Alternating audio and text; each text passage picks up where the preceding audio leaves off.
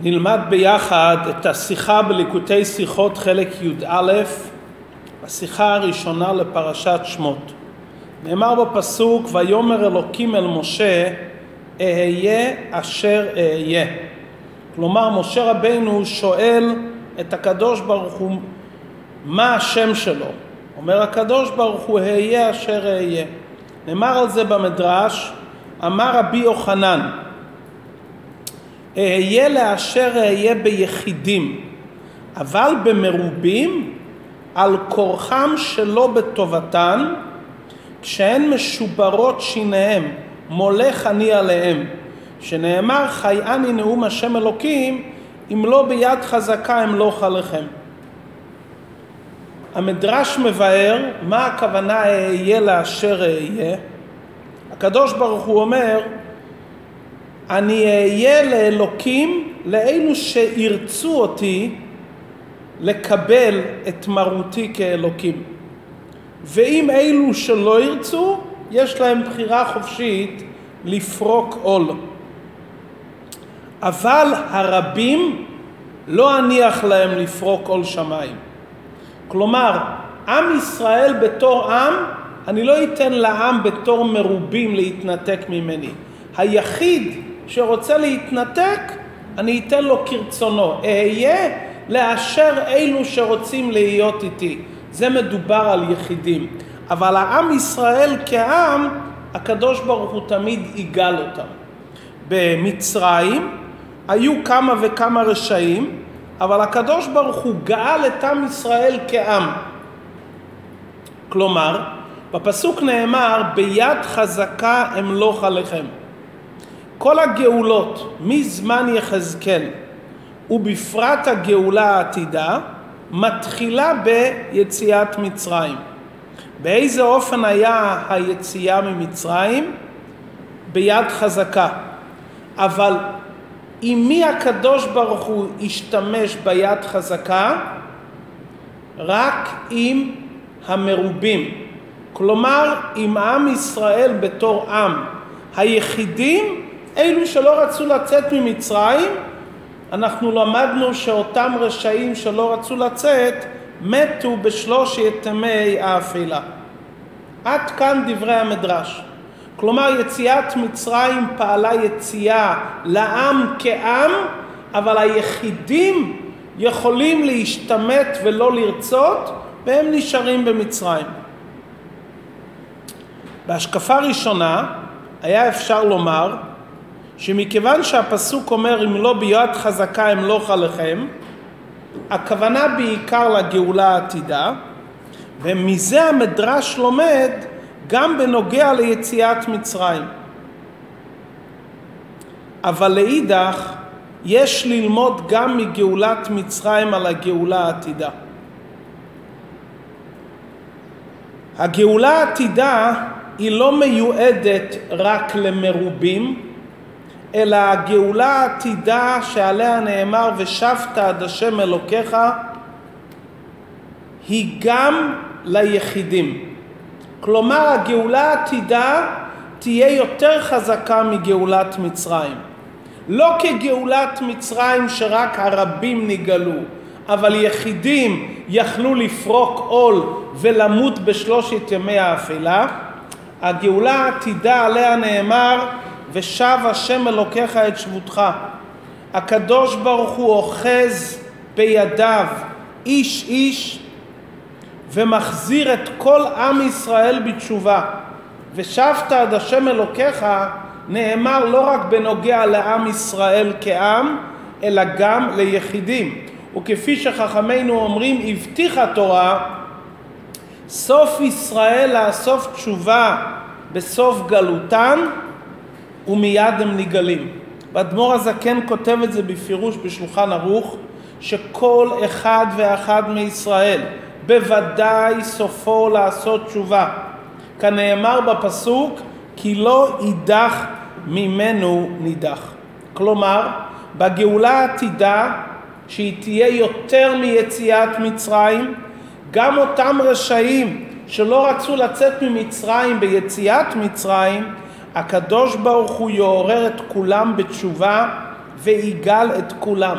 כמו שנאמר בפירוש בפסוק בישעיהו, והיה ביום ההוא ייתקע בשופר גדול, ובאו העובדים בארץ אשור והנידחים בארץ מצרים, והשתחוו להשם בהר הקודש בירושלים. גם אותם ששקו בגלות ונעשו עובדים ונידחים, ואין להם רצון לצאת מהגלות, גם הם יתעוררו בתשובה, וגם הם יבואו וישתחוו להשם בהר הקודש בירושלים.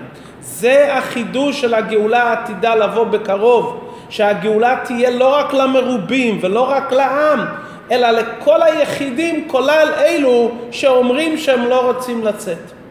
ועל פי זה נבין מה שאומרים בהגדה של פסח. בהגדה של פסח אומרים לרשע ששואל מה העבודה הזאת לכם, מה עונים לרשע? אילו היה שם לא היה ניגל. למה אנחנו אומרים כזה משפט לא חיובי?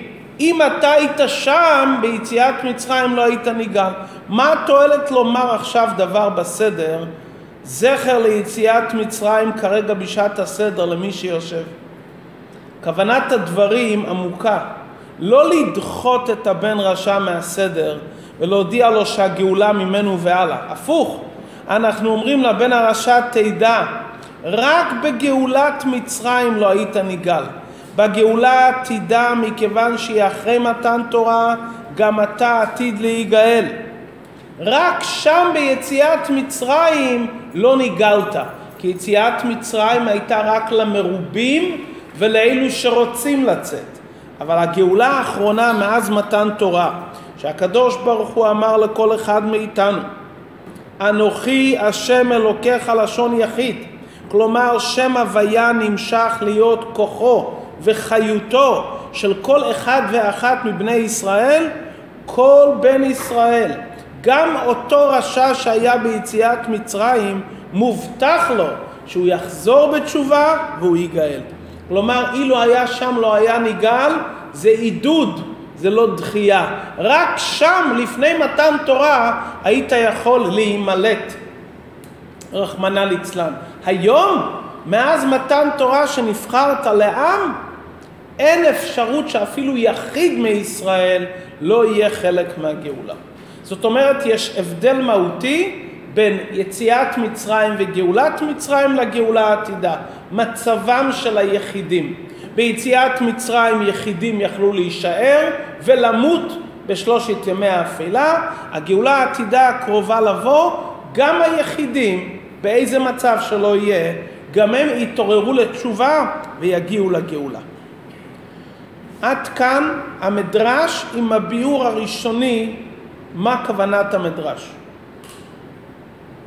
ממשיך הרבי בסעיף ג' ושואל לכאורה, מה ההבדל בין יציאת מצרים לגאולה העתידה?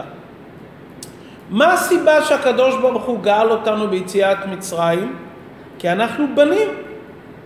בני בכורי ישראל. הקדוש ברוך הוא אומר למשה, תאמר לפרעה, שלח את בני. זאת אומרת שההתקשרות שלנו עם הקדוש ברוך הוא, עוד בהיותנו בארץ מצרים, זה התקשרות של בנים לאבא. זאת אומרת, גם האיש הפחות מבני ישראל במצרים, היה בכלל בני בכורי ישראל. התקשרות של אבא ובן, זה התקשרות טבעית, זה התקשרות עצמית, זה התקשרות שלא יכול להיות בה שינוי. כנאמר בתלמוד, בין כך ובין כך בניים, להחליפם באומה אחרת אי אפשר, איני יכול. אם כך, מדוע ביציאת מצרים לא נגלו כולם? אם היינו אומרים שבזמן יציאת מצרים בני ישראל עוד לא היו בגדר בנים, מובן מדוע יחידים יכולים להישאר במצרים.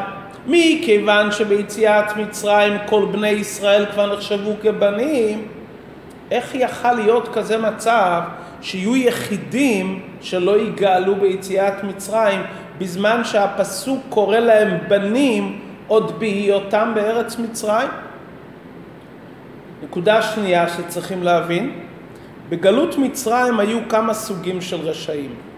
והיו כאלו שאפילו עובדי עבודה זרה, כנאמר בתלמוד, שביצעת יציאת מצרים יצא איתם פסל מיכה, כלומר אדם שעבד פסל גם יצא. ובכל זאת, אותם אלו זכו לגאולת מצרים. מי לא זכה לגאולת מצרים? לא עובדי עבודה זרה, אלו שלא רצו לצאת ממצרים. מה החומרה של אלו שלא רוצים לצאת ממצרים, שהם נשארים במצרים יותר מאותם עובדי עבודה זרה ורשעים שכן יצאו ממצרים?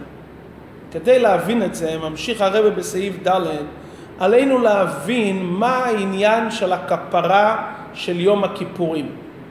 יום הכיפורים יש מחלוקת בתלמוד בין רבי לחכמים, איך יום הכיפורים מכפר. דעת רבי, שעל כל העבירות שבתורה, בין אם הוא עשה תשובה, בין אם הוא לא עשה תשובה, יום הכיפורים מכפר. העוצמה של יום הכיפורים, היום מכפר גם אם לא עשית תשובה. יוצא מן הכלל לדעת רבי, אם אדם עבר ולא התענה ביום הכיפורים, עשה מלאכה או לא התענה, עליו יום הכיפורים לא מכפר. לכאורה, ממה נפשך?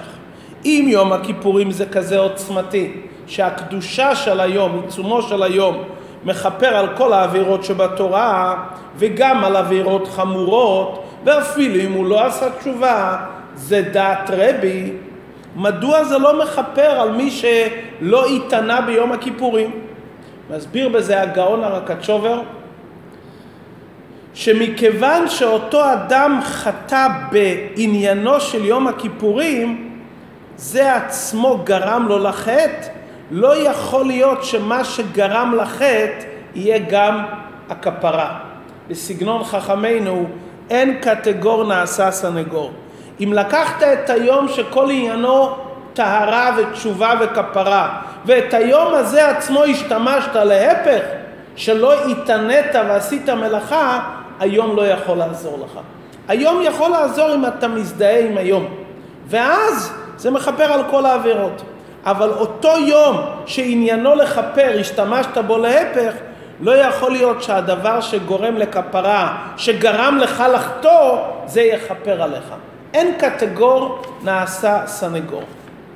בסגנון של חסידות, ביום הכיפורים מתגלה עצם ההתקשרות של הנשמה בקדוש ברוך הוא. ובעצם ההתקשרות של הנשמה בקדוש ברוך הוא, לגבי ההתקשרות הזו, אין תפיסת מקום לחטא. החטאים מגיעים עד רובד מסוים. החטאים לא מגיעים לעצם הנשמה. שאדם חוטא הוא לא פוגם בעצם נשמתו. הקשר העצמי נשאר שלם. וביום הכיפורים מתגלה הקשר העצמי של יהודי עם הקדוש ברוך הוא. אבל אם אדם חס ושלום פגם ביום הכיפורים, אז הוא מפריע לגילוי של ההתקשרות. ההתקשרות נמצאת גם אז, אבל ההתקשרות לא יכולה להיות גלויה ולכפר על החטא, כי הוא מכסה על גילוי ההתקשרות. הוא עדיין יום הכיפורים זה יום הכיפורים, אבל הוא לא נותן לעוצמה של יום הכיפורים להתגלות אצלו. על דרך זה בענייננו. יציאת מצרים זה הזמן שכל אחד ואחד מתגלה הקשר שלו לאבינו שבשמיים. זו התקשרות עצמית שלא יכול להיות בעניין של שינוי. מכיוון שזו התקשרות עצמית שלא יכול להיות בשינוי, לכן נגלו כל בני ישראל ממצרים גם הרשעים. בין כך ובין כך בניהם, להחליפם באומה אחרת אי אפשר.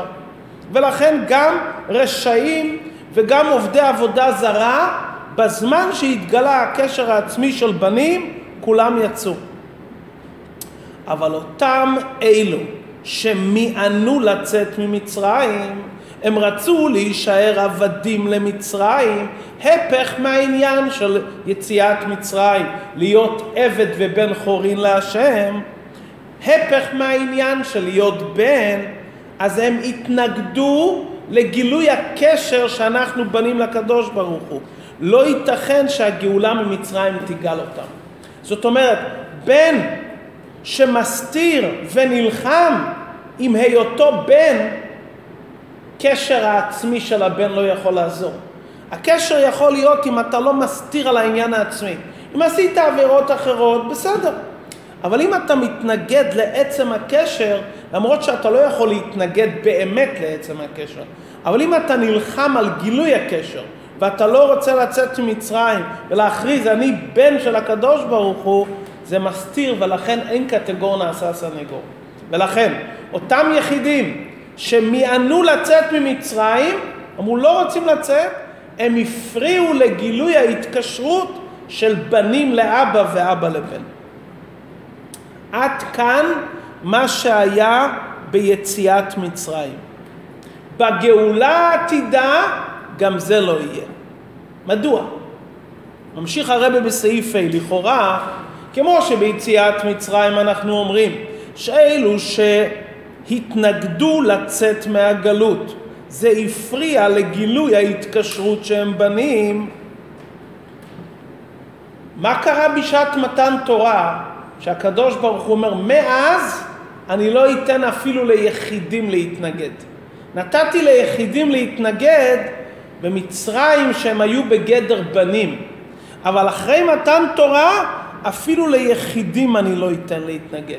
לכאורה ממה נפשך?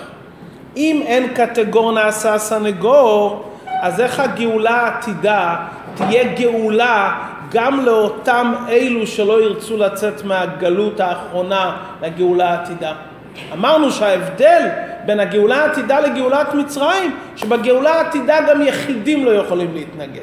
כולם יגאלו עד אחד, וגם אותם אלו שיגידו שהם ממענים, גם אותם יעוררו לתשובה וגם הם יגאלו. מה ההבדל?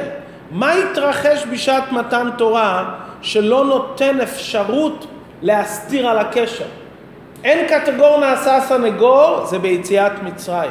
לעתיד לבוא, כולם יגאלו וגם היחידים. כאן יש ביאור עמוק להבין את החידוש של מתן תורה, שפעל בנו עניין שלא היה ביציאת מצרים, משהו שהוא יותר מבנים אתם להשם אלוקיכם. אנחנו בדרך כלל יודעים בן זה הדרגה הגבוהה ביותר. יש משהו עוד מעבר לעניין של בן. במתן תורה התחדשו שני עניינים. דבר ראשון, בשעת מתן תורה הקדוש ברוך הוא בחר בנו. שאומרים ובנו בחרתם מכל עם ולשון, הכוונה לכוון על שעת מתן תורה. דבר שני, התחדש בשעת מתן תורה, בני ישראל נעשו משועבדים לקדוש ברוך הוא ונעשו עבדים להשם. אוזן ששמע על הר סיני, כי לי בני ישראל עבדים, בהוציאך את העם ממצרים תעבדון את האלוקים על ההר הזה. העניין הזה של העבדות והעניין של היותנו שהשם בחר בנו, זה התגלה בשעת מתן תורה. מה יש בעניין של בחירה ועבד יותר מאשר העניין של בן? מה זה בחירה? בחירה זה שבוחרים בין שני דברים שהם שווים לגמרי. אם יש מעלה מסוימת בדבר אחד, הבחירה היא לא בחירה אמיתית. כי אם אתה בוחר בדבר בגלל מעלה מסוימת, אז הבחירה היא לא בחירה חופשית לחלוטין. כשהאדם עושה מעשה כי כופים אותו לעשות, זה לא מעשה שבבחירתו החופשית. כשהאדם בוחר, בחירה צריכה להיות בדבר שאין מעלה אחת על הדבר השני, ובכל זאת הוא בוחר. בחירה כזאת היא מגיעה ממקום בנפש שהאדם מופשט ומובדל משום דבר. כלומר, אם הוא בוחר בדבר כי יש לו משיכת לב, או שזה נראה לו על פי שכל, זאת אומרת שהוא בוחר ממקום בנפש שיש מקום בנפש לדבר שמחוץ לנפש. לכן אותו דבר יכול להשפיע על האדם. כשאדם בוחר בין שני דברים שווים, אז הבחירה באה רק מצד הרצון והבחירה של האדם, מהמקום בנפש שאין לזה שום שייכות לדברים שמחוץ לזה. שום דבר לא מכריח אותי. גם אם אדם בוחר בין דברים שיש בכל אחד מהם מעלה על חברו, לדוגמה, הלב שלו מושך אותו לבחור בדבר מסוים, והשכל אומר אחרת, והרי התכונות של האנשים שונים. יש אנשים שהשכל תופס אצלהם מקום יותר, יש אנשים שהם יותר בעלי מידות ורגש. לפי זה לכאורה הבחירה היא לא בחירה אמיתית. אבל זה עצמו, שהאדם יכול לבחור גם בדבר שזה נגד הטבע שלו, זה מראה שהבחירה בעצם באה מהמקום הנקי באדם, שהאדם יכול להתחבר לדבר מעל משיכת הלב ומעל מה שהוא מבין. כלומר, דבר שקשור עם איתי בעצם, לא מצד שום סיבות, לא מצד מה שאני מבין או מה שאני מרגיש.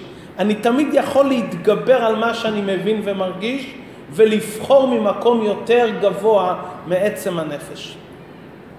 הקשר בין הורים לילדים, עדיין יש בזה משהו טבעי. אהבת אב לבן, זה הבן. כלומר, האבא רואה שיש כאן בן, והבן הוא מחוץ לאבא, ומכיוון שהבן הוא לא האבא בעצמו, הוא חלק מהאבא, אבל הוא לא האבא מעצמו, והקדוש ברוך הוא התביע שההורים אוהבים את הילדים, לכן האבא וההורים אוהבים את הילדים. יש שאדם בוחר בדבר בגלל המעלות שלו, כישרונות שלו וכו', זה באהבה תלויה בדבר. אני בוחר בו ואוהב אותו בגלל מעלה מסוימת. יש שאני בוחר ואוהב כי הוא בן שלי. הוא בן שלי, הוא חלק ממני, אבל זה לא אני בעצמי. כלומר, בנפש יש כמה דרגות. יש דרגה בנפש שהמציאות של הזולת תופסת מקום. יש מקום בנפש שהאדם זר אין לו שום מקום, ורק הבן שלי כי הוא חלק ממני. אבל יש מקום בנפש יותר גבוה מזה, עצם הנפש, שזה מקום מופשט מכל התייחסות לשום דבר. וזו האהבה האמיתית שבאה מצד בחירה. יש אהבה שכלית שבאה מצד המעלות של הנאהב. זאת אומרת, הזולת תופס אצלי מקום והמעלות שלו תופסות מקום. יש אהבה של האבא לבן, כי הוא חלק ממני. ויש אהבה שבאה מצד בחירה בעצם הנפש. גם אצל הקדוש ברוך הוא ועם ישראל, יש מה שהקדוש ברוך הוא אוהב יהודי מצד המעלות שלו. גם פושעי ישראל מלאים מצוות כרימון. בכל יהודי יש מעלות נפלאות שאין אצל אף אחד מאומות העולם. יש אהבה יותר גבוהה שהשם אוהב אותנו כי אנחנו בנים למקום. ויש אהבה שהשם אוהב אותנו כי הוא בחר בנו. וזה שהשם אוהב אותנו מצד בחירה, זה המקום הגבוה ביותר. זה במקום שאין תפיסת מקום לא למעלות, ואין אפילו תפיסת מקום לאב ובן. כי זה שקוראים לקדוש ברוך הוא אבא ובן, זה מתי שהקדוש ברוך הוא צמצם את עצמו להיקרא בשם אבא ובן. אבל יש את הדרגה האלוקית התאורה, שאפילו אי אפשר לקרוא לקדוש ברוך הוא בשם אבא, כנאמר בפסוק גם בן ואח אין לו. הדרגה הזאת אומרים, אתה וחרתנו, לא אבינו, אתה, למעלה מאבינו, מהותו ועצמותו של הקדוש ברוך הוא, למעלה מכל השמות והתוארים, למעלה משם הוויה, הקדוש ברוך הוא בעצמו. במקום הזה כביכול, עשיו ויעקב שווים. ושם האהבה שהשם אוהב אותנו, זה מצד הבחירה שלו. אם ישאלו כל אחד מאיתנו בשטחיות, מה נראה אהבה יותר חזקה? אהבה מצד המעלות שלנו, אהבה כי אנחנו עושים דברים טובים, אהבה כי אנחנו בנים. אהבה אמיתית זה מהמקום שהוא בחר בנו, ללא שום מעלה מצד המעלות והמעשים שלנו, ואפילו לא מצד זה שאנחנו נקראים בנים. וזה התחדש בשעת מתן תורה.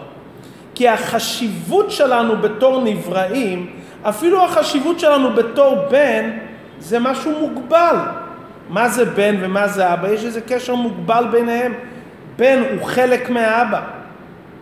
ולכן האבא מאוד אוהב אותו, כי הוא חלק ממנו. אבל החשיבות שבאה מצד הרצון והבחירה של הקדוש ברוך הוא, זה משהו משוחרר, חופשי לחלוטין, והוא מגיע ממקום אינסופי ובלתי מוגבל לחלוטין. הנקודה הזאת זה המעלה של יהודי, אתה וחרתנו, שהשם בחר בנו מהמקום הזה. החילוק הזה שהשם בחר בנו, זה בעצם המעלה שאנחנו עבדים ולא בנים. מה ההבדל בין בן לאבא? בן ועבד, סליחה. הקשר של בן לאבא בא לידי ביטוי שהוא אוהב את האבא. אז יש לו רצון וקרבה לנאהב. יש לי רצון ומציאות שלי להיות קרוב לאבא.